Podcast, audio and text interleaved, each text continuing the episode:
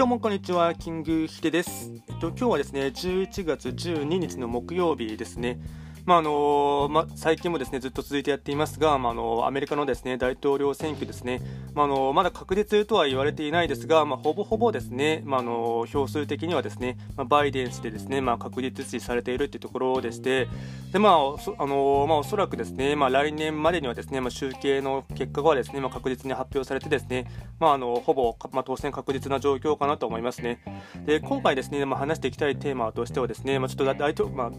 続いていた大統領選挙のことではなくてですねあのライブこれからの時代はですね、まあ、より一層ライブコマースがですね、まあ、あのなんていうか、ね、台頭するかなというのがですねすごいその確信めいたものがあのありまして、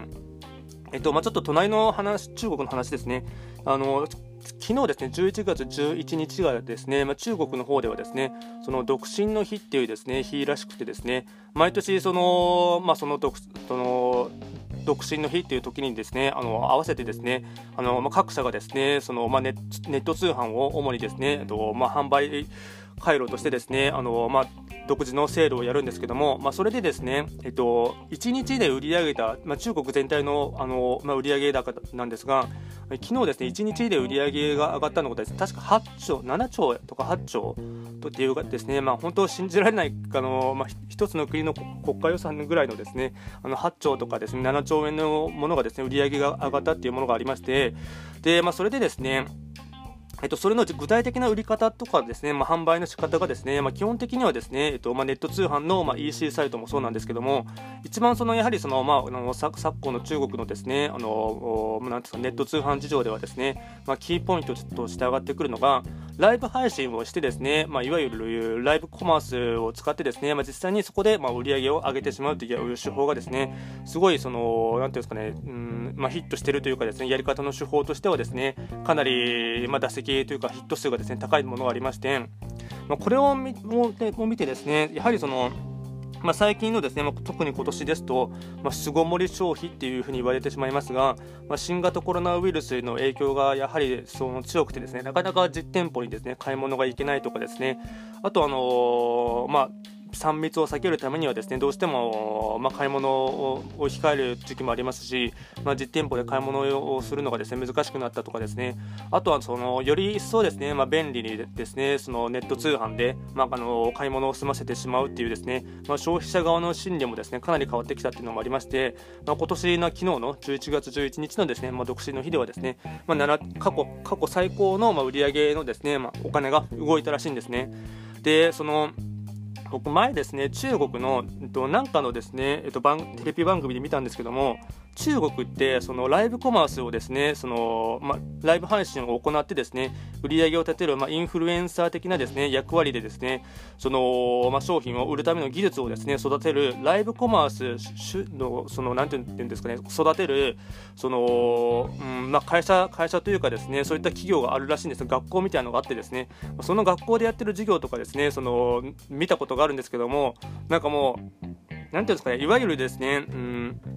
まあ、YouTube とかですねインスタとかやってる人でしたらもしかしたらイメージがつくかもしれないんですけどもあの照明あのリングライトっていうですね照明があるんですけども、まあ、その照明にですね、まあ、ライブコマースする際にはスマートフォンをですねあのでライブあのライブ配信をするので、まあ、その照明のリングライトっていう照明の中にですね、まあ、スマートフォンを立てるところがあるんですけども、まあ、それで、えっとまあ、携帯電話、まあ、スマートフォンに向かってですね、まあ、あの自分自社の自社というかですね、まあ、売りたい商品をですね PR するあのなんていうんですかねその練習するやつ映像がですね流れていてですねなんかその映像がですね滑稽というかですねそのうんまあ学校の授業みたいなものなので、まあ、大きなですねまあなんていうのかねえっと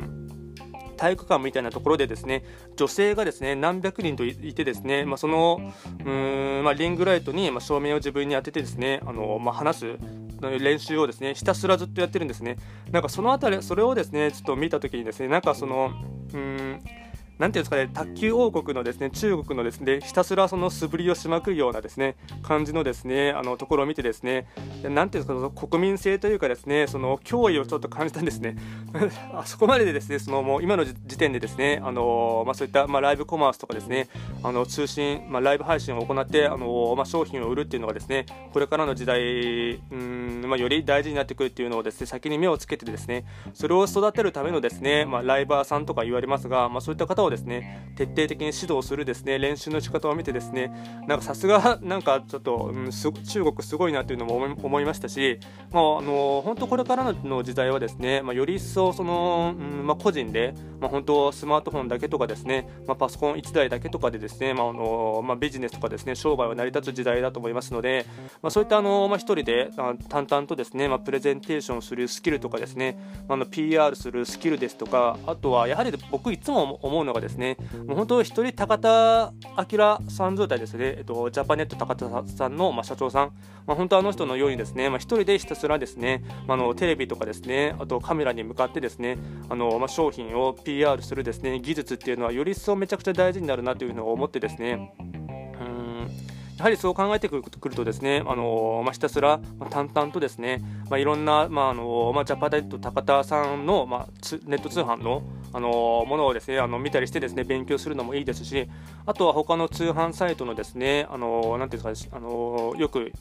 夜中の深夜のですね通販さ通販のあのコマーシャルとかたくさんあるかと思いますがやはりああいったのプレゼンテーションとかはですねめちゃくちゃ勉強になると思いますし、まあ、台本作りしっかりですね、ま、商品の見せ方しかりですねそれの、ストーリーのですね立て方しかりですね、まあ、そういったものもめちゃくちゃ勉強になるかと思いますので、まあ、そのあたりのですねそのライブ配信というかですねライブコマースで何か物を売るっていうスキルはですねめちゃくちゃ今後の、時代というかというかですねニーズ、まあ、消費者のニーズとあと売りたい企業側のですねあの接点としてもですね大事なスキルかなとすごい思ったところですね。なので本当これからはまあまあライブコマースはですね、うんまあ、攻略しないといけないかなっていうところもあるので、まあ、僕もそれのですね、まああのうんまあ、練習も兼ねてというのもありますが、まあ、ひたすらですねあのこういったあのまあ、ポッドキャストでですねあの自分の、ま